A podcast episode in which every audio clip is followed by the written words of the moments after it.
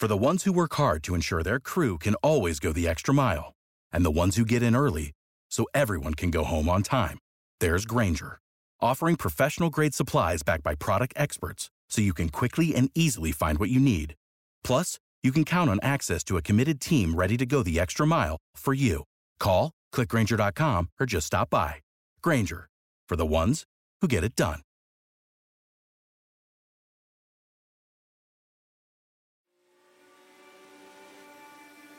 Winning the world title meant everything to my father.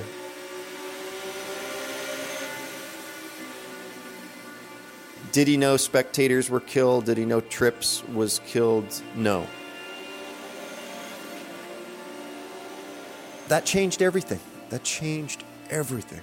And it, it was the most bittersweet moment I think a human could possibly have.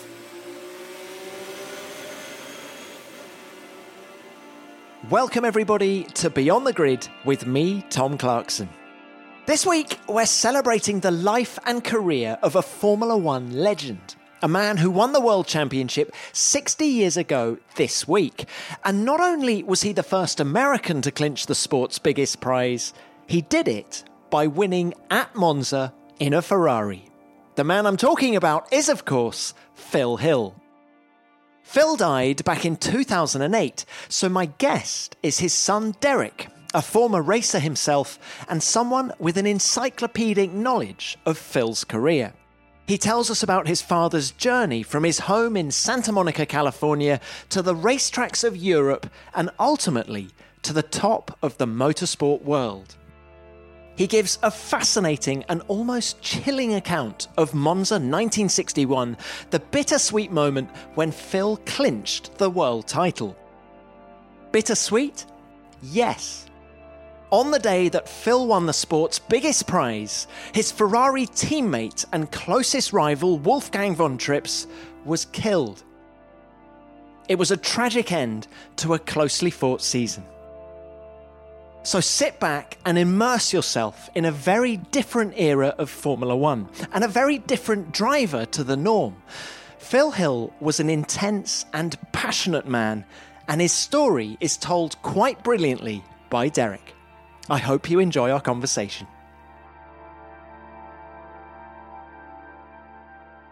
Derek, it's great to have you on the show. Um, we're now at the 60th anniversary of your father's World Championship success. What did winning the world title mean to your dad?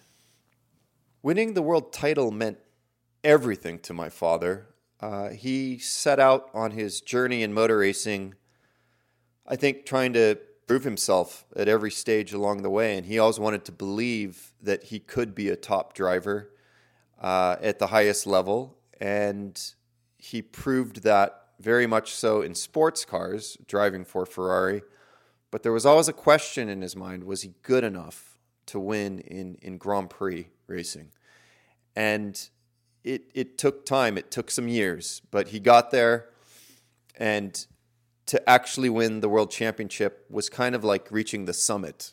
There was, there was nothing left that he had to prove. Did he talk to you about it much? No, no. He, he didn't have to talk about it. We, we I pretty much lived it with him. Uh, even though I, I this happened years before I was even born, he lived the rest of his life as a world champion, and he was honored for it continuously.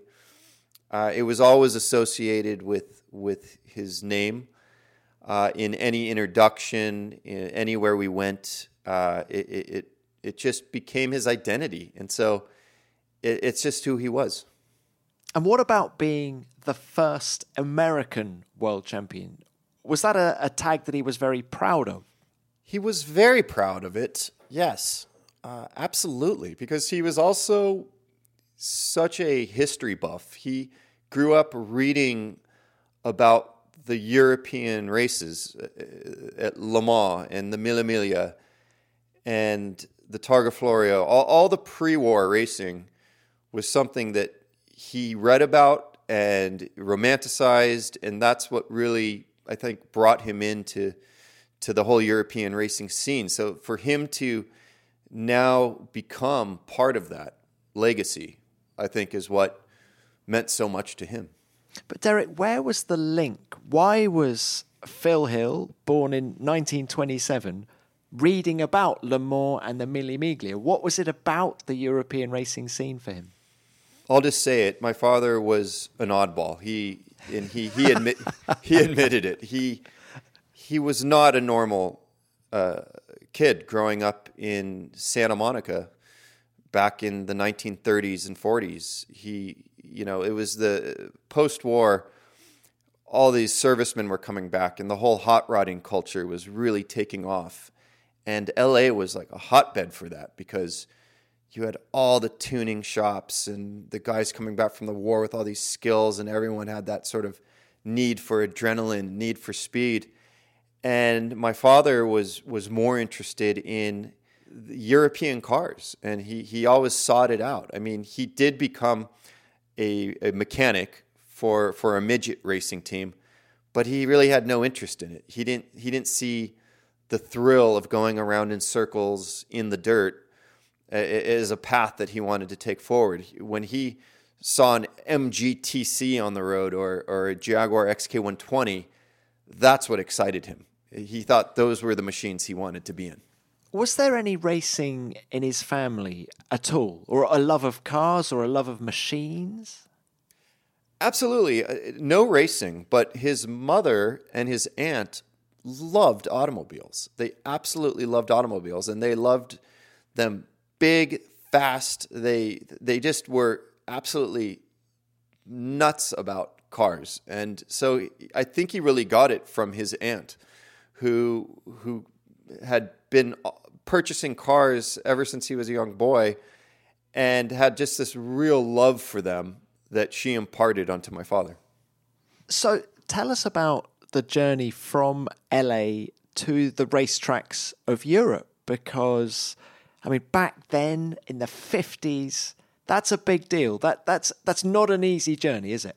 It was a big journey. And he, he made it over to Europe through his interest in, in import cars, European cars, mainly British cars, by working for an import agency in Hollywood called International Motors, where he was working on cars uh, that were being sold to uh, all the movie stars and, and, and very wealthy clientele they sent him over to Europe for service training uh, to work at MG, at uh, Rolls Royce, at Jaguar SU carburetors in the late 1940s.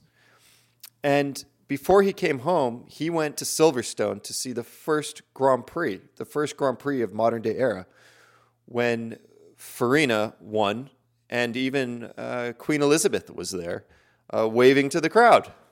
And was it being at that Grand Prix, 13th of May 1950, was that the moment that he decided he wanted to be a racing driver? You know, I don't think he even had the idea yet that he could be a racing driver. He, the, the, the limits of his imagination and his ambition was that he wanted to be working on race cars. He wanted to be wrenching on the race cars for top teams, and and that that was that was where he had his goals set was to, to, to be a top mechanic. However, things all changed because he brought back with him from England a Jaguar XK120 that he bought from the factory uh, in checked luggage on the Queen Mary, drove it from New York across the country to Santa Monica and raced that car and actually started doing very well and won his first important motor race at Pebble Beach in the forest uh, just a few months later. How did he then get back to Europe? It took it took some years. Uh, he ended up racing all over the U.S. Uh, the the whole racing scene was really picking up. Um, they were holding races on old airfields, uh, the, on public roads. Uh, so he was he was racing for privateers. He was he was buying his own cars. In fact, he met Luigi Chinetti, and Luigi Chinetti was the importer of Ferraris and was instrumental in the growth of, of Ferrari as a brand, as a company. Because he, he had convinced Enzo Ferrari we can sell cars to the uh, the American market. You know, and Enzo Ferrari was about racing, not about selling road cars. But but Luigi really had his ear and really convinced him that selling cars in America was where it was at. And my father was just right there at the right time and had recognized how good a car, how much potential these Ferraris had to to win the sports car races. And uh, and so he got his first car from Luigi, and and then soon had ended up uh, in another Ferrari and was winning races. Uh, you know, it, it, Ferrari was not yet established as a top top mark yet, but my father was right there, uh, winning races for them from the beginning. He started with them in 1955. He was literally on a boat going to Europe to race for a privateer in a Ferrari in the European sports car races in 1955 when Alberto Ascari uh, was killed testing at Monza. And he was en route, gets a cable telegram while he's on the boat that Enzo Ferrari would like to meet him. And he had to get off, disembark at Barcelona, take the train to Maranello, or to Modena rather, meet with, with Enzo Ferrari, who then put him in uh, a car for Le Mans. And there he is, a factory team driver at Le Mans just a few months later, when the biggest tragedy in, in, motor that motor racing had ever seen takes place.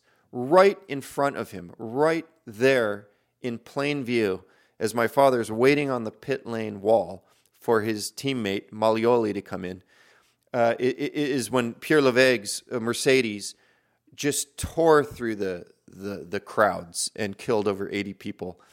And that, that was his introduction to Ferrari.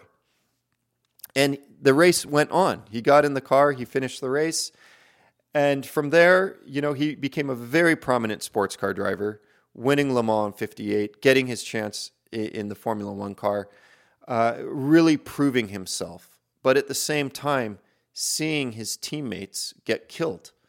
Uh, from from Castellotti to you know Portago, then of course Musso and Hawthorn and Peter Collins.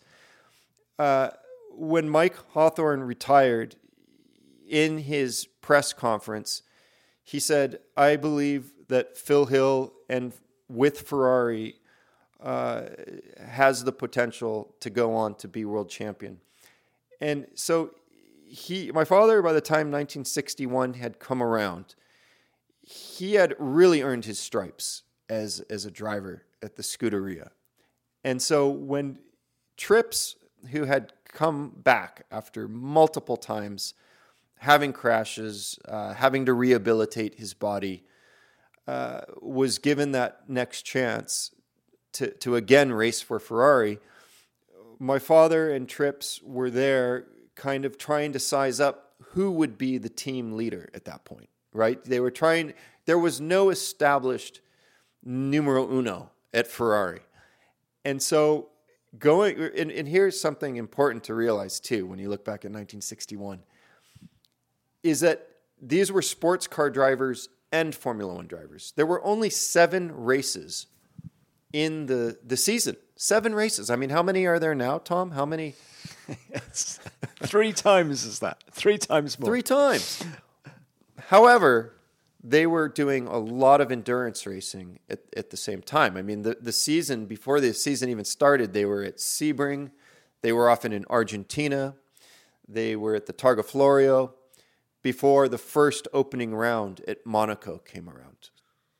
Derek, you say there was no number one in 1961 in the Formula One team. Is that how Enzo Ferrari liked it? Did he like to have them on an equal footing and battling each other and, and maybe upsetting each other? Is that the way Enzo ran his racing teams? Yeah, Enzo was an agitator. Uh, I think he considered himself uh, an agitator of men.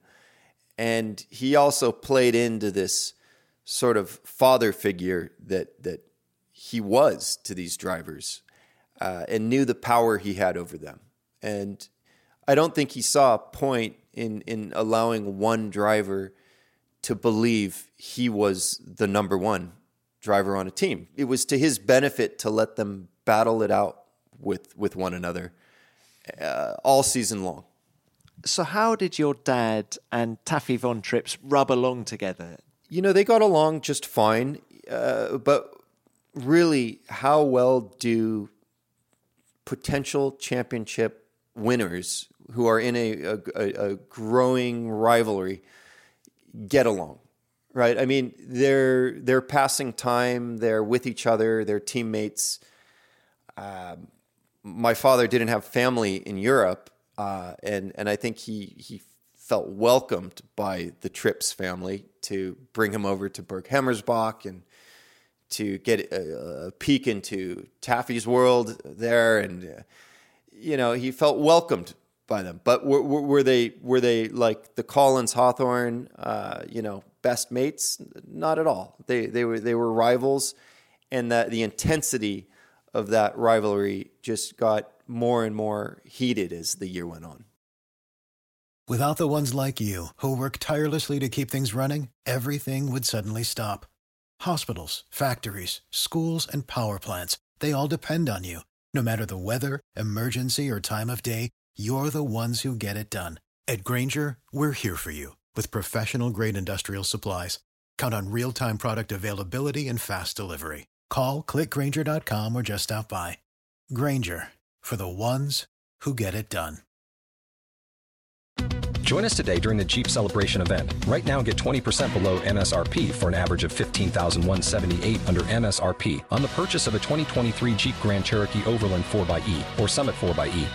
Not compatible with lease offers or with any other consumer incentive offers. 15,178 average based on 20% below average MSRP from all 2023 Grand Cherokee Overland 4xE and Summit 4xE models in dealer stock. Residency restrictions apply. Take retail delivery from dealer stock by 4 1. Jeep is a registered trademark. We're learning a lot about your father during this conversation. Can you just tell us a little bit about his main rival, Taffy von Trips, um, he was a count, a German count, but is there anything else you can tell us about him? From what I know about Wolfgang von Trips was he had a hard life before he got to 1961. And, you know, we have to say hard life in, in quotes. I mean, he had his aristocratic background. He, he grew up in what essentially was a castle. But it was during World War II that he was cast out of, of, of his home uh, when, when Germany was being invaded. In fact, he had a, a regiment, a Scottish uh, regiment, first took over the house, uh, where he started to learn how to speak English. Then, next, it was a, uh, regiment of, of black American uh, troops that he got along with very well. Uh, so they went through some some hard times during the war, and he was one of those those boys that the the Germans enlisted to dig through the rubble uh, after the bombings. So he'd seen a lot. He'd seen a lot of bloodshed. He'd uh, you know he was the only child in this uh, family that had a lot of land to be worked on. It was all agricultural and so his racing career was not very much uh, appreciated by his parents, just like my father's. You know, they, they both were so driven to be racing drivers, and they had to kind of uh, do it their own way.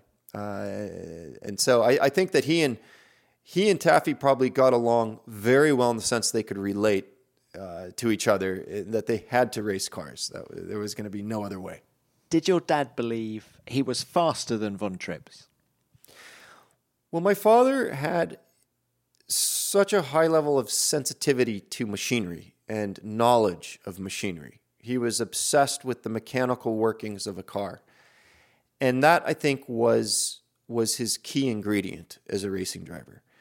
Uh, is that his sense of confidence as a driver came just as much through understanding the capabilities of the car mechanically, which was really more important back in those days than it is nowadays. Nowadays, a driver gets in, he drives flat out as fast as he can. If something breaks on the car or the engineer is talking in his ear, you need to slow it down or, or something's happening, they'll adjust. Back then, it, was just you and the car out on the circuit, and you were you were really responsible for preserving that car and not wearing it out, whether it was in a Grand Prix or a, a long sports car race like the Le Mans 24 Hours. And so my father knew he had that mechanical knowledge and expertise that Trips did not have. Trips, uh, you know, just didn't have a sense for it, didn't really even have a care for the mechanical workings of a car. He was more like, I don't want to say a modern racing driver, but he just would drive the wheels off of it. And uh, if it broke, it broke. He wasn't going to tell the engineers how to fix it. Was it this mechanical sympathy that your dad had that led Enzo Ferrari to regard Phil as perhaps more of a sports car driver early on than a Formula One driver? I would say so. And you know, my father, he he had issues with his self-esteem, his confidence. He was not a very confident person. And that sounds ironic because how do you make it to the Ferrari team and win races not being a confident person? He struggled a lot with this sort of self-belief that that he was good enough and in sports cars, that mechanical sympathy was his ace. It was everything for him to be able to to drive on the limit for for hours and hours on end and know what was wrong with the car and how to nurse it to the end. Where he had teammates who didn't care for the long races. Uh, I, I, I, probably the British drivers. If, if you've studied your history, didn't have a lot of regards for the Le Mans 24 hours in that day. And Collins, Hawthorn, they couldn't wait to get home. Whereas my father was was in it to win it all the way, and and he just knew how to get the most out of the cars, and had a lot of success in sports cars. He makes his Formula One debut in 1958. He finishes on the podium for Ferrari that season. He helps Mike Hawthorn win the world title in Casablanca. But can we now talk about his year of years, 1961, 60 years ago? Of the seven races he contested that season, he took two wins, two seconds, two thirds.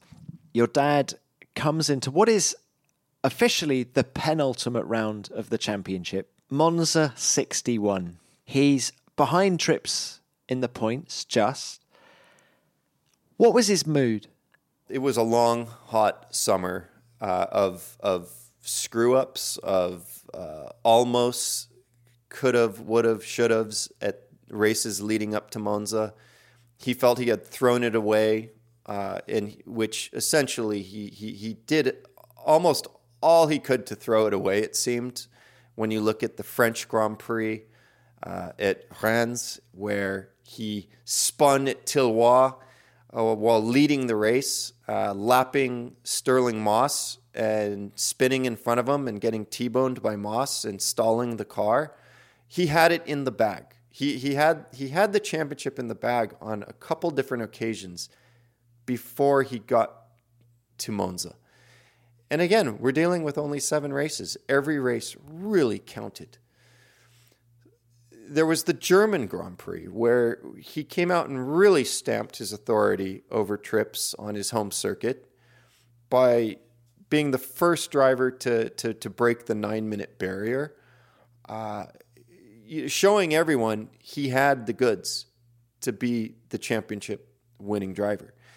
And you had then in that race, uh, the team not getting the tire situation right, and Moss uh, beating both of the Ferraris, and uh, big rainstorms during the race, and both uh, my father and Trips spinning out on the last lap in a huge downpour, and my father finishing one second behind Trips, which again led to to my father feeling like he was just throwing the championship away. So going into Monza, the penultimate round, uh, with a four point deficit, uh, he just knew he had to have a perfect weekend. He had to win that race. Uh, he had been able to test a new chassis going into the weekend. Um, he just was wearing himself out with uh, anxiety about how everything was going to go. But he had had a lot of success at Monza. Uh, he had won in 1960, and that was his first Grand Prix victory. Uh, the last win in a front engine uh, Formula One car. And Trips, on the other hand, had crashed a lot at Monza and had uh, pretty much almost killed himself, uh, I think, on a couple occasions. And so my father was a confident driver at Monza as opposed to Trips, who was wondering if he was going to, um, you know, kill himself again. So there was so much pressure. And to put it in perspective, there had never been a German Formula One champion before. There had never been an American Formula One world champion before. Uh, Trips was all over the uh, magazine covers, the headlines. He was really Germany's next big hope as a, as a sports superstar. And he was feeling the pressure in a big way. Uh, my father wasn't having that much pressure from the American media, from the American racing scene. There was still such a separation, you know, from from the American audience who would read about these results a couple weeks later. You know, they might hear a little blurb on the radio or, you know, read something on the back page of the sports section. But he didn't have the weight on his shoulder like Trips did. While we're setting the scene, a uh, couple more things I wanted to discuss. First of all, um, that beautiful Ferrari Shark Nose 156.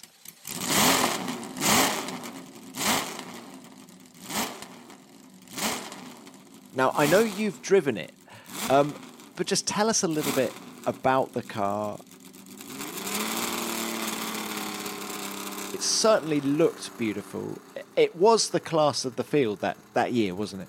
Oh, the 156, uh, which, you know, people dubbed the shark nose because of those big intakes in the front that sort of look like these shark nostrils and just it was such a gorgeous car. I, I don't think people had seen anything like it before. Uh, it was sleek, beautiful, just the red. Uh, it, it, was like the ultimate looking race car, and it was fast. It, it had it had really good uh, top line speed. I think probably the first time it rolled out, uh, you know, down the pit lane, and uh, the British teams with the Lotuses and the Coopers. We're looking at this this sleek new, you know, modern Italian beautiful race car, and the sound of it. I, I think they just thought, oh, there goes there goes our hopes this year.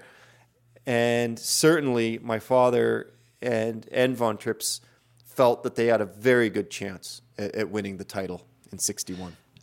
And Derek, you have driven that car. I think at Zandvoort of all places, actually. Um, what was it like? And do you have a newfound respect for your old man having actually driven the car? Yeah. So all the shark noses, let's just you know uh, put it out there, were destroyed by Enzo Ferrari. Back in the day, Enzo Ferrari was scrapping his old race cars. Why? Why would you do that? I'm sure Enzo was asking himself why at the end of his life. But that was that was that who they were. They were only thinking forward. What good was an old race car? He probably couldn't stand the sight of an old race car, and they were all scrapped. And I think uh, Alfa Romeo had the same policy for a few years there. And there's a lot of you know speculation. Did they end up in the cement at the new factory being built, or you know, there there's all kinds of ideas of what happened to them, but they were all scrapped, and engines were saved and used in other race cars, but uh, two cars have been built to such exact proportions and to detail that that here we have two very very beautiful examples of, of what the shark noses were. Uh, with some original parts in them, uh, with gearboxes and some engines that are correct. And driving it was absolutely fantastic, a dream come true. I'd always heard about these cars, I always assumed I would never uh, drive. Uh, uh, I always knew I would never drive a real shark nose until the day came when there were two very real examples. And uh, we had them out at Zandvoort in uh, 2019. And I got to lap the circuit um, many times. Uh, we were doing some filming.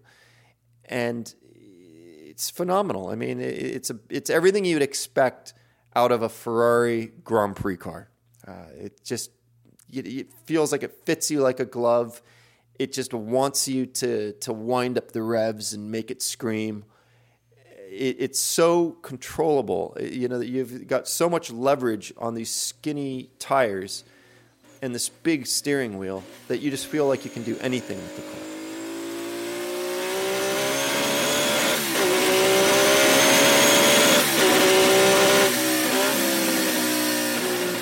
With only one and a half liters, because that was the regulation that year, that you had to keep the momentum going.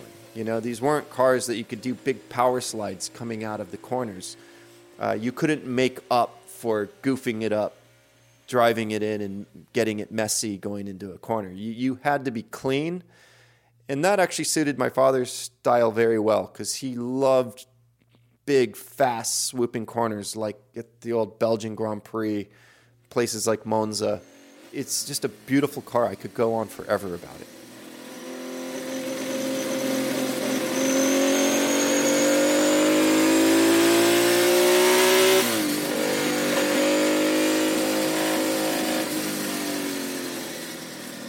you mentioned uh, Monza in terms of a track that would suit it because that 61 race turned out to be the last one at which the old banking was used there. Um, did your dad enjoy that section of track? Such an iconic looking bit of racetrack, wasn't it? Yeah, it was absolutely iconic. Uh, it was the first time my father ever wanted to wear a seatbelt was when he watched the sports cars racing there a few years earlier and saw the drivers kind of bouncing out of their seat and holding themselves in the car by grabbing the steering wheel from underneath and he went to an army or air force surplus store in Milan and actually got some aircraft seatbelts to hold himself down. I mean, it was not a smooth banking like you'd expect on a modern day IndyCar circuit or something. So it was a rough ride, but as long as the car and the suspension were up for it, it was just flat out. So it, it was simply a flat out uh, you know, exercise in, in, in keeping it on the road. And um, he didn't, I don't think, particularly enjoy it, uh, but it was it, it, was all about how how good your car was um, suspension wise, and it was all about horsepower. Without the ones like you who work tirelessly to keep things running, everything would suddenly stop. Hospitals, factories, schools, and power plants—they all depend on you. No matter the weather, emergency, or time of day you're the ones who get it done. At Grainger, we're here for you with professional grade industrial supplies. Count on real time product availability and fast delivery. Call clickgrainger.com or just stop by. Grainger for the ones who get it done. Join us today during the Jeep Celebration event. Right now, get 20% below MSRP for an average of 15178 under MSRP on the purchase of a 2023 Jeep Grand Cherokee Overland 4xE or Summit 4xE. Not compatible with lease offers or with any other consumer incentive offers. 15,178 average based on 20% below average MSRP from all 2023 Grand Cherokee Overland 4xE and Summit 4xE models in dealer stock. Residency restrictions apply. Take retail delivery from dealer stock by 4 1. Jeep is a registered trademark. We've already established that the pressure was on Von Trips, yet he's the one starting the race on pole. Your dad is back in fourth. Was that a surprise? Given that he had taken the five previous pole positions. Yes, it was something was wrong, and he knew it when he showed up at Monza in the first day of practice. You know, Enzo Ferrari didn't come to the races. He, the only time you saw him at a race was at practice uh, uh, uh on the Friday or whatever it was before the Italian Grand Prix. He, he, that was the one time you'd see Enzo there at the track, and uh, by the time Enzo got there uh, and practice was done, Trips had put it on pole. He had set the fastest practice time. Uh, he was a second faster uh, than my father, and easily, and just parked it. He did a few laps and parked it and said, "I'm done." You know, like very confidently. Meanwhile, my father realized he's losing a second on an area of the track that was flat out. So it was easy for him to suss out that he was down on power, that there was there was a problem with, with the engine. Did he worry, Derek, that there was something untoward going on and that Enzo Ferrari was trying to manipulate the outcome of the world championship? Perhaps. And the politics on the team were so extreme that all year long he wondered, you know, am I even being considered as somebody they would want as, as a world champion? I mean, Trips kind of had it all. Uh, is that sort of uh, dashing count? You know, he sort of had the goods in terms of his mannerisms, of his, uh, you know, of of his pedigree. Uh, that that that perhaps Enzo Ferrari saw Trips as the desired future world champion representing the Ferrari brand.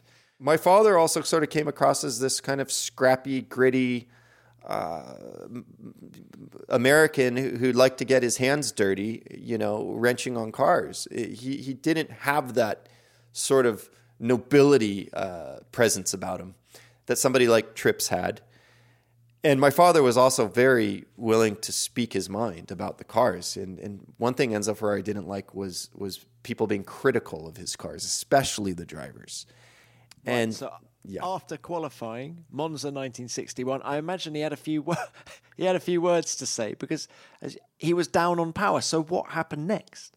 Well, let me back it up one step before. Before my father even got the car on the circuit, he found that the gearbox was all screwed up he had like two first gears and no reverse, or two reverses and no first gear. I, it, it, it, was a completely screwed up gearbox assembly.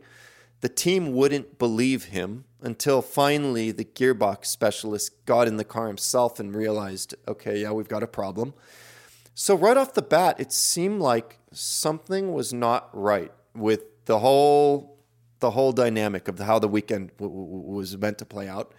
Uh, and then he's down on power and he's telling the team, we've got to do something. I, I need a new engine. And he's up against Enzo Ferrari is saying, Phil, you, maybe, uh, maybe your, your foot isn't as heavy as it used to be. And he is really winding up my father. And that was not the right moment to be telling a driver that maybe the problem is with your foot, not with the car my father was infuriated because the intensity of that weekend, how the whole season had built up to have your team boss not having your back, but instead uh, criticizing you, uh, was more than my father could handle at the moment. My father was then adamant he needed a new engine. It, it was all about the engine at that point. Finally, finally, uh, Chiti, who is a brilliant engineer, and Romolo Tavoni, the sporting director, who both really liked my father and had been there all along, decided, okay, we'll get a new engine in the car. You know, my father said, "We'll, I'll get there the next morning. I'll get there on Sunday morning before the race. We'll, uh, we'll run the engine in," which in those days you could do. You know, he he did. In fact, they they they swapped out the engine. They found that one of the valve springs was broken so, in fact, my father was correct. There was something very wrong with with the car, and and here's the interesting part: is that of all the cars entered by Ferrari, which I think there were five for the Italian Grand Prix, each one went out of the race, except for Trips, who crashed, of course, with broken valve springs. Not a single Ferrari finished the race except my father, who led the race and won. And it was all due to insisting on having that engine the night before the Grand Prix. Wow. And, and, and when he was running it in on race morning, you did that on the open road, is that right? Well, Monza is a huge park. You know, you've got the, the, the the autodromo, the, the racetrack itself, I think takes up just a, a, small area of, of the, all the grounds. So there's a lot of roads within the park. And I would imagine that that's where he was running the car in, you know, at, early, early hours of the day uh, while he could before the people were there. And um, doing a lot of practice starts, really, really getting in tune with, with the car until he felt, okay, we've got this. You know, it was good for the race. And, and even Carlo Chiti said when, when the engine was put in the car, he, he, he, he referred to it as, as a bomb, meaning this engine is going to be good, Phil. This will be good.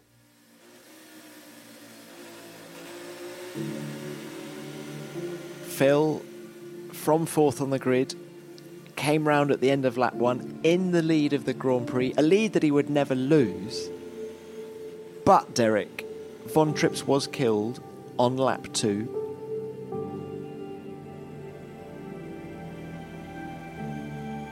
Was your dad aware of the gravity of the crash during the race itself? He was used to seeing, you know, burning wreckages on the side of the road since, uh, you know, his earliest times racing. And he was not aware of, of, of the gravity of it. He didn't know it was Trips's car. Um, he he was just focused on on on the race and you know in that part of the circuit too going into parabolica you're going at top speed uh, just like you are today going in, into braking for a very fast curve into the parabolica so you know you've got to be very focused on on, on your race and on your line and on staying on the road did he know spectators were killed? Did he know Trips was killed? No. There was no team radio. There was no one telling him what had happened. Uh, and as they did so often uh, in those days, they carried on and they finished the race. And he actually won the race, had won the championship was ecstatic. It was it was the, the the pinnacle of his career, and he had just achieved the everything he had ever dreamt of, of achieving as a racing driver. Went through the victory celebration and asked Carlo Chiti about trips, and Chiti kind of mumbled something to him that wasn't exactly the truth, but he just knew at that moment that that Trips was was dead. And that that changed everything. That changed everything. And it, it was the most bittersweet moment I think a human could possibly have.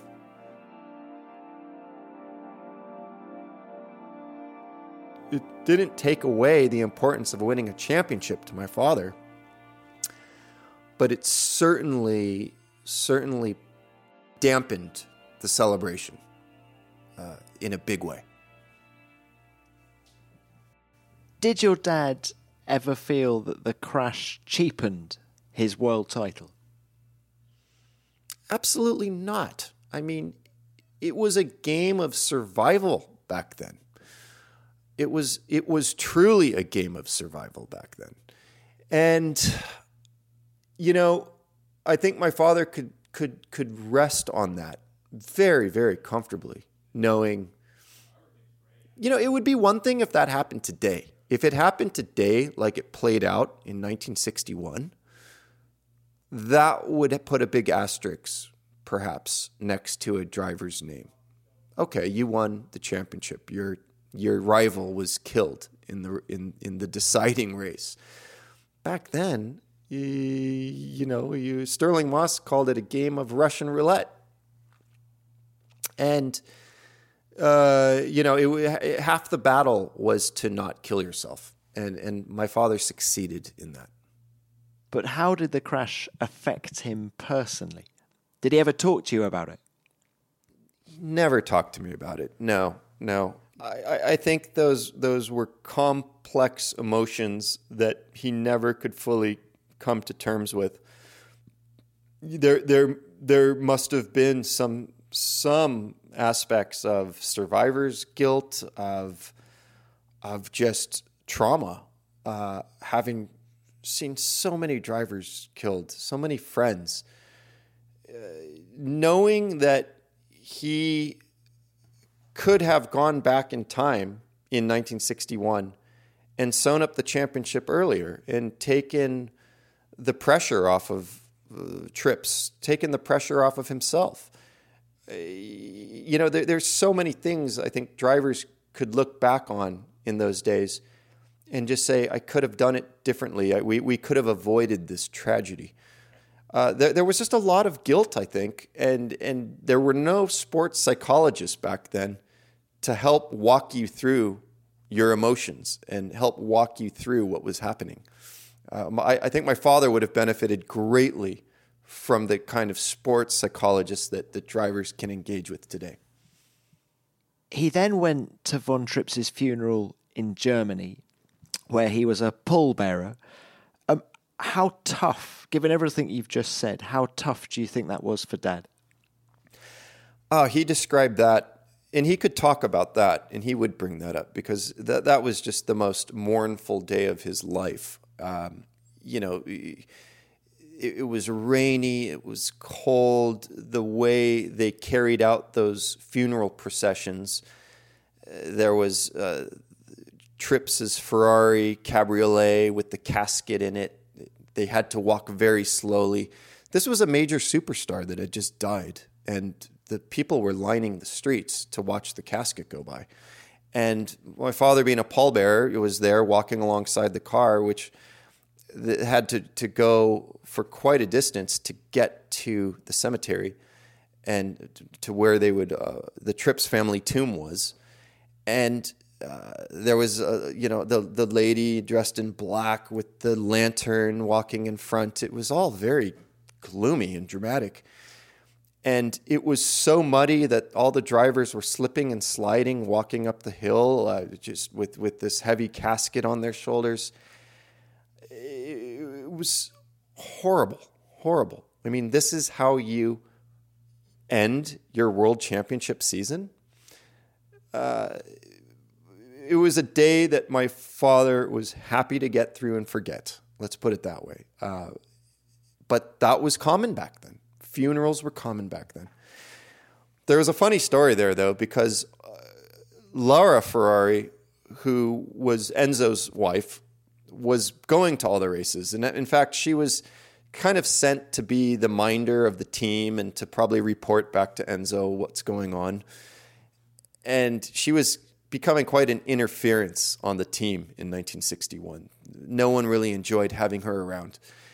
So she was sent to the funeral with uh, a guy named uh, Signor Manicardi, who was the head of global sales for Ferrari and she wanted to get a ride back to Modena with my father and Richie Ginther.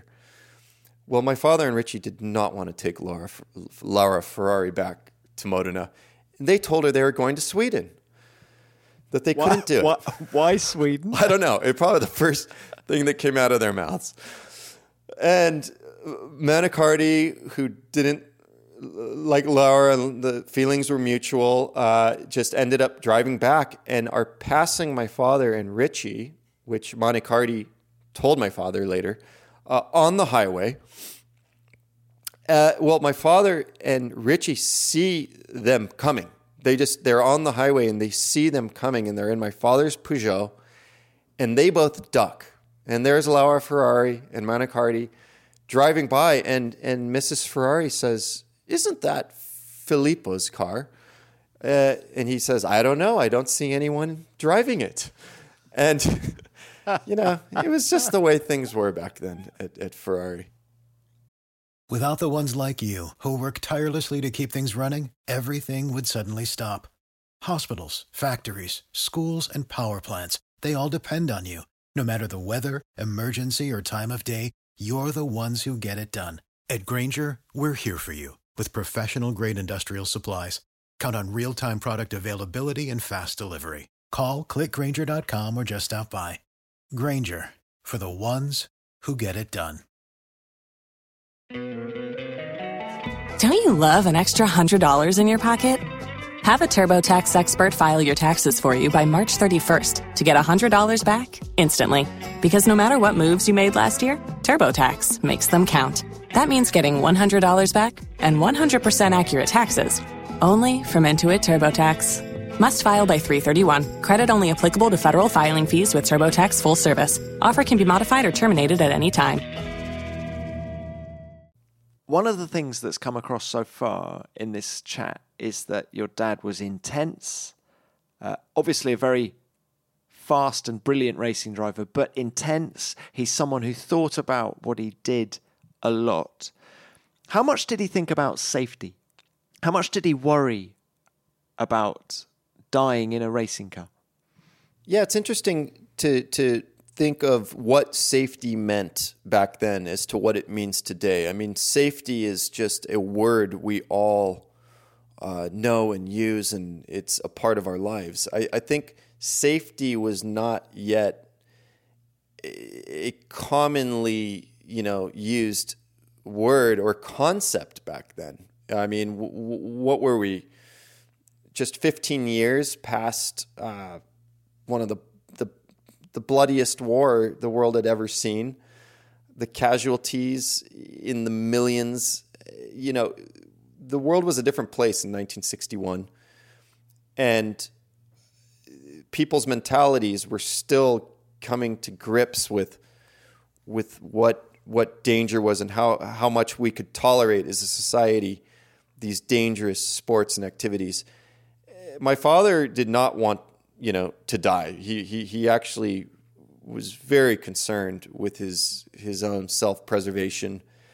Uh, would speak about death quite a bit uh, and the danger of the sport, and he he really sized up the risks, and that was one reason why he didn't want to continue on and try and win more championships because he just felt the risks were too great. And one championship for my father was more than enough, more than enough, given the risks it took to, to get that. I mean, is it true that he was sick before the start of each race? I think more so earlier on. You know, he, he really struggled with, uh, you know, he had an ulcer. He had to take a year off in his earlier racing years he would get sick. I mean, he was so incredibly hyper and intense, and you know, cleaning his goggles and chucking his earplugs and looking over the car. I mean, he he was. People were looking at him, going, "This guy is completely mad. How can he be a racing driver? How can he focus?" It was that moment when he put the helmet on that everything calmed down. When the green flag dropped, he was fully focused and ready to go. Stirling Moss took advantage of that sometime. Sitting on the grid there at Zandvoort, my father was on pole. In fact, he in, in, in trips had the same exact time, to tenth of a second. But I think because my father clocked the time first, he was given pole position. And uh, Stirling is there, uh, and my father's car isn't starting, and he's behind him on the grid, and he'd say things like, "Phil, Phil, they're taking the the back of your car. They're taking something off. What's going on? The mechanics are coming over and taking the you know the the, the gearbox cover off." And would just send my father into orbit. He would just jump out of the car. What do you mean? What's going on? You know, they knew how to wind him up because he was so locked into the moment. He was gullible in those moments. You say that one world title was enough for dad. So why did he continue? Because after 61, it didn't go so well, did it really? I mean, you know, when you think of ATS and Cooper and things, it why didn't he just call it a day? I, okay, that's maybe easy to say in hindsight for him that that one was enough. Um, and in fact, to be clear, I never heard him say that. It just in looking back at his career and the things he said, uh, he really truly felt the risks were too great to continue to want to pursue future championships. But if those championships were going to land in his lap, he would take them. If Ferraris were, if the Shark Nose was just as competitive in 62 as it was in 61, which it was not, he could have had two championships. Uh, so he stayed on with Ferrari for 1962. The British teams had caught up. Uh, there was uh, what was called the Palace Revolt, and, and all the key team members left Ferrari at the end of 61. So my father was, was, was sort of stuck at Ferrari with new sporting director, new engineer, uh, new everyone, uh, and the car had not developed for that season. And he had a new sporting director, Dragoni, who wanted Italian drivers to excel. So my, you know, it was a typical Italian Ferrari divorce, where you're just painted into a corner and you're shown the door. And unfortunately, when he went on to ATS, where all of his old team members were, Tavoni and Chiti, Bugatti, it was very promising at first, but as many many new teams go, they they were nowhere on on the grid. He left Ferrari at the end of '62. Did he fall out with Enzo at any point? I, I, I don't think he had any serious falling out. It's you. The drivers rarely saw Enzo Ferrari to begin with. You know, it was not like uh, after every race, let's check in or let's you know let's be on the phone uh, once a week. It, it, it, was more through the team. Uh, Dragoni, who was the, the, the, the team sporting director, just was not a fan of my father's anymore. And uh, Forghieri was a very young engineer. And the team directive was steered more towards who's the next talent. And they were, they were thinking that my father was affected by the trips accident. Um, but I don't think he that that was maybe more of uh, an excuse than the reality uh, for them to say that. And you know, maybe my time, my father's time at Ferrari was up. His time was up. He had been with them for seven years, had won everything you could win with them. Uh, even Michael Schumacher had to leave at some point, right? And uh, and so uh, there was never any big blowout, you know, uh, lashing out of words between him and Enzo. Um, but it, the time had had to come. Do you know what Enzo said to your dad after he won the title? What he said to the press was "Abbiamo perduto," which means we have lost. And that's what my father heard. That's what my father heard uh, of Enzo's reaction to that day. And, you know, Enzo Ferrari had bigger things to worry about. Having a, a Ferrari driver dead at the Italian Grand Prix uh, was a big problem. Sure, winning the championship, great. He probably was thrilled, but he couldn't say it. Uh, he couldn't go on record you know, gloating about another championship under those circumstances. So that's what my father heard. Uh, it was a very difficult time, a depressing time for Enzo Ferrari, with the team walking out. Uh, you know, your your chief engineer is gone. Your you know your team manager is gone. everyone's leaving, and he he asked my father, almost pleaded with him, "Will you stay on for 1962?" Richie Ginther crumpled up the contract and threw it in Enzo Ferrari's lap when when he was presented with it. Uh, Enzo wanted to give the drivers a pay cut, uh, save money for the team. So it, it, it wasn't good times at Ferrari at the end of '61. Did it frustrate your dad that he didn't have as close a relationship with Enzo Ferrari as some of the guys who'd gone before? I mean, he was at the team in 1958. He he saw how close Peter Collins was with Enzo Ferrari, for example.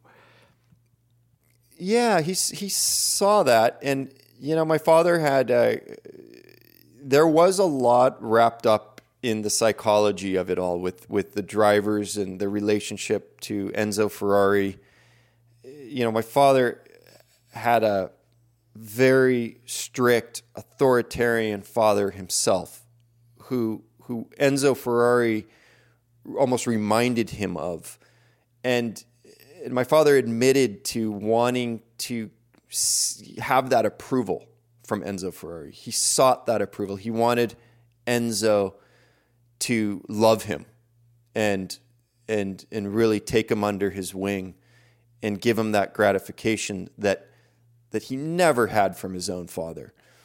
And it never would happen. That doesn't happen at Ferrari. Uh, but Enzo might lead you along to believe you're my favored son uh, for for for a minute. But uh, Peter Collins had that and lived across from the factory. It was just at the time that Enzo's son Dino was really getting more and more sick uh, with muscular dystrophy, and Peter was very close with Dino and was very kind to Dino, and that just that that brought him in very good graces with the team. So Derek, it was it was a wonderful career for your dad. I did want to ask you about one other thing because in 1966, one of the great car racing movies was made by John Frankenheimer, the film Grand Prix, and your dad drove the camera car in a lot of the scenes uh, for that movie. Did he ever talk to you about that, the experience, and you know, the man who grew up in LA gets involved with Hollywood? I mean, that's the funny thing, though. He grew up in LA. that that was nowhere near as exciting as as as a Formula One and sp- sports car career with Ferrari. I mean, yes, uh, you know, it's a big Hollywood director and movie stars, but if you've ever been on a film set, it, it, it's like being in the Formula One paddock on a on a Thursday afternoon. It's not the glamorous side of racing and uh, things move slowly and you know it's i got to relate more to that having been a stunt driver on ford versus ferrari and it, i did a lot of reading into what that grand prix experience uh, was uh, you know filming for grand prix with my father you can't just throw that into conversation derek stunt driver on ford versus ferrari yes I got the call. Uh, it, I've had my own brush with, with celebrity, with Christian Bale and Matt Damon, and and uh, thank goodness it was a it was a success in the box office. People seemed to really enjoy it, and and I, and I was proud to be part of a, what was was an entertaining racing film. What cars were you driving? I was driving. These were not real GT40s or or Porsches or Ferrari P3s, P4s, they were uh, film cars, movie cars. You know, they were. Um, they, I won't even tell you what they were made of, but they were. They looked good and they looked correct. But I was primarily driving GT40s, the GT40 uh, movie cars, uh, and uh, we'd all bounce around and drive different cars. But I got to be Graham Hill for the start of the Le Mans race uh, which was fun because I'm the first to get away if you watch the film. Uh, then I got to be Bruce McLaren crossing the finish line, uh, driving really closely in, in the scenes where Christian Bale, who, who's who's playing the main character, Ken Miles, is looking over uh, over at Bruce McLaren, and uh, we were. I was just being placed wherever I needed to be, uh, you know, for, for the director and for the stunt coordinator. It's a lot of fun. I love the fact history repeats itself. The old man in, in the film Grand Prix and you in Ford versus Ferrari. But back to your dad. Once he'd retired, Derek, what kind of a man did he develop into? Oh, that's a, you know, my father was a very complex person, very complex. And I'm still learning about the man uh, years after he's passed away. And, you know, he had to do a lot of soul searching, a lot of soul searching because, you know, motor racing isn't necessarily a nurturing environment uh, to grow as a human being in terms of family and certain aspects, certain aspects. I'm sure all drivers could agree on. And my father took it as far as he could as a racing driver in that environment. But beyond racing, I think he had to completely get away from it. He had to completely, completely remove himself from the sport uh, and almost look back at it like it was a meaningless pursuit. In fact, he went through years of feeling like it was a meaningless pursuit until he could kind of discover who he was. And uh, meeting my mother was was a big, big step in his life, and having a family. He went fully into his hobby of of antique cars and restoration. Uh, so he he became a more laid back person uh, than he he had been as a racing driver.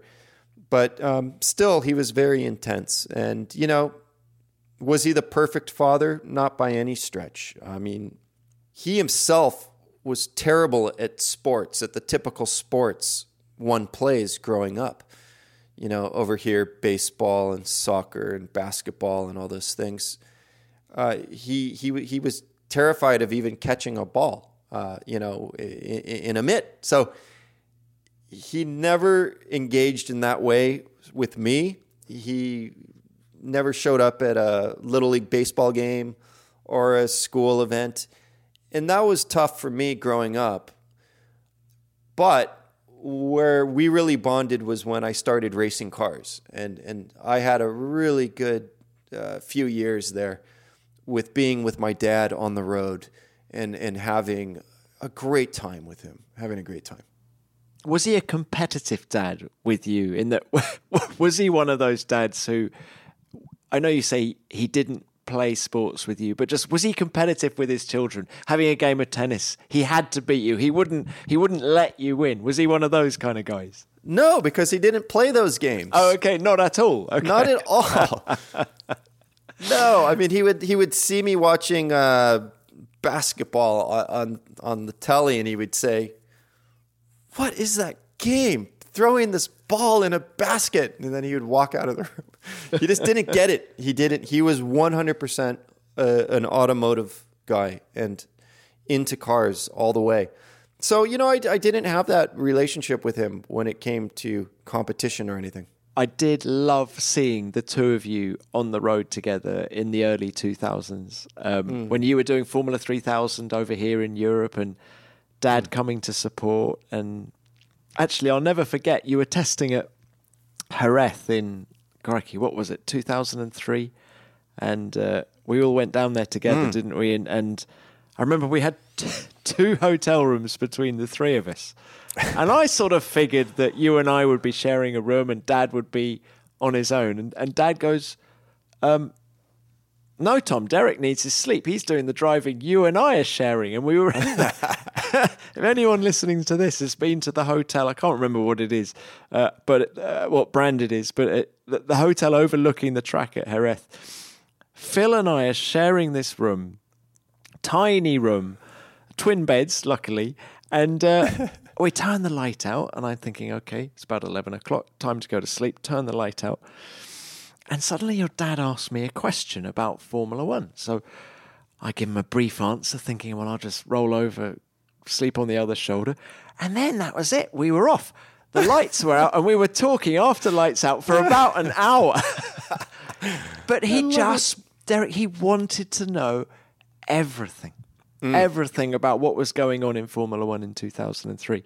And I loved his passion for it. I loved his passion for, for what you were doing as well the next day. Him pacing up and down the pit lane as you were doing it, getting your laps, and it was um, it was a wonderful thing. I just remember a wedding happening, a Spanish wedding, which goes definitely all night and into the morning. Uh, not getting a lot of sleep before that test. Unless but, that was maybe your dad went and joined them after I'd gone to sleep. uh, good times. Oh, but Derek, when you when you reflect on everything he achieved in motor racing, how proud does it make you feel? Incredibly proud. I, you know, the word proud is a difficult one for me. I, I, it's it's all I ever knew who he was. Uh, I admire him immensely for what he accomplished and who he was, for all of his faults and quirks, and you know, not being the the, the normal fun dad that that that everyone might want to have. He was so interesting, and he lived such an interesting life, and he let you kind of ride the coattails. Uh, so you know, going with him to the Le Mans 24 Hours or the Belgian or Italian Grand Prix, as I did uh, on occasions, and seeing just how the world just opened their arms to him and, and the admiration that they had for him, and seeing how much gratification that would give him and just sort of fill up his tanks with with uh, just so much goodness. I, I don't know. I just saw eh, eh, he was a he was somebody who lived his life to the absolute fullest, and eh, was shameless about it. You know, it didn't matter uh, what what conformities he, he might feel he he had to to have to, to, to be, you know, a good father or a good this or good that. He he lived his life straight to what he loved, and that was motor racing. It was automobiles and and he brought us as a family into it uh, in in many ways. And so I I just couldn't couldn't have asked for a better dad in that sense. It's been an it was an interesting ride having Phil as a dad. If he were alive today and he died back in 2008, but if he were alive today, would he understand people making a fuss 60 years on? Would he appreciate it? Oh, he'd be thrilled. He'd be thrilled to know um, he he he was still being honored. Absolutely, absolutely. Uh, he'd want to know who, who's going to win the race. Is Max or Lewis? Who, what's what's going on? What's next? I mean, I think he would be absolutely mind blown that they're still racing at uh, at Zandvoort, and you know, it's great to see these circuits are still being used that that he was racing on so many years ago. Derek, it's been a wonderful chat. Thank you very much for your time. Absolutely. I've enjoyed it very much. Thank you, Tom.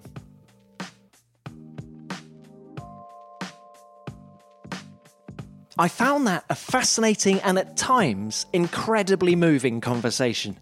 Although I've known Derek for many years and I knew Phil, I learned so much about the great man and about the 1961 Italian Grand Prix specifically. Derek's description of that Monza weekend was incredibly powerful.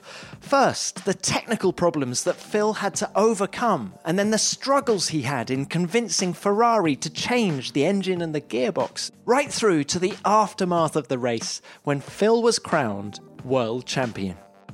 Derek, many thanks for your time. It was great to catch up, and I look forward to seeing you again soon. And for those of you wanting to know more about Phil Hill, I highly recommend you take a look at his book. It's called Inside Track, and head to philhillbook.com for more.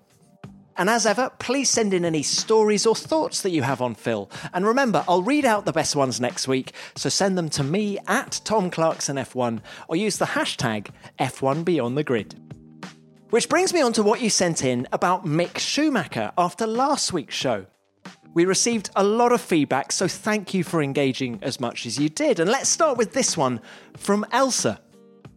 After watching the Hungarian Grand Prix, I came to see how talented Mick is. Such a humble person, and I loved listening to your chat with him. I look forward to a time when he's competing for wins and podiums in Formula One. I'm sure he's a future gem. What lovely words, Elsa. And I agree with you, Mick is a humble and very engaging person. And what about this from Emerson Girard? I always listen to your podcast at work every week. I hope that doesn't stop you working, Emerson. Uh, it was amazing to listen to Mick and his incredible personality. I love his stories about his father and how he's driven his father's cars. I wish the best for his future in Formula One. Well, Emerson, thanks for that. And what a great name. Please tell me you're named after Emerson Fittipaldi. Mick's description of how he got used to the H pattern gearbox in that Jordan really amused me a lot. And let's go to Matteo Guasco next, who sent this in. I wish all the best to Mick Schumacher. He truly deserves it. He sounds so calm and mature despite his age. I wanted to hug him throughout the podcast. what a lovely message, Matteo. You're right. Mick is very mature for his 22 years, and let's send him a group hug through the podcast. And finally, how about this from YNS Saikirin? Like father, like son. Great to hear from Mick. His ability to memorize, observe, be open to accepting changes, his passion towards racing, it all reminds me and makes me think of my idol Michael. Please convey my best wishes to Mick. Well, thanks a lot for that message. And I must say that I think Mick even sounds a little bit like Michael when he's talking. Now, as ever, I could read out loads more messages, but we'll have to leave it there for now. So thanks to everyone who wrote in. We love hearing what you have to say. Well, that's almost it for another week. I hope you enjoyed hearing about Phil Hill from his son Derek, and don't forget to send in your thoughts and stories on him. And as ever, I'll be back next week with another great guest from the world of Formula One. So see you then. Beyond the Grid is produced by F1 in association with Audioboom. Until next time, keep it flat out.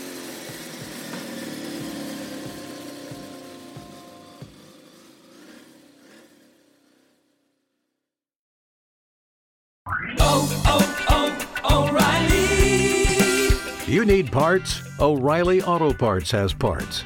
Need them fast? We've got fast. No matter what you need, we have thousands of professional parts people doing their part to make sure you have it. Product availability. Just one part that makes O'Reilly stand apart. The professional parts people. oh, oh, oh, O'Reilly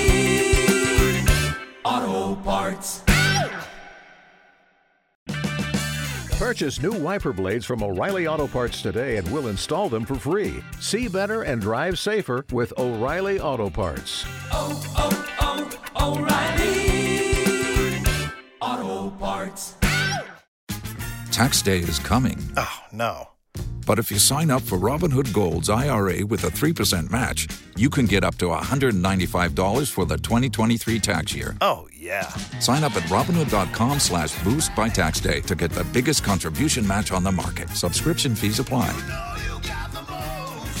Investing involves risk. 3% match requires gold for one year from first match. Must keep IRA for five years. Robinhood Financial LLC member SIPC.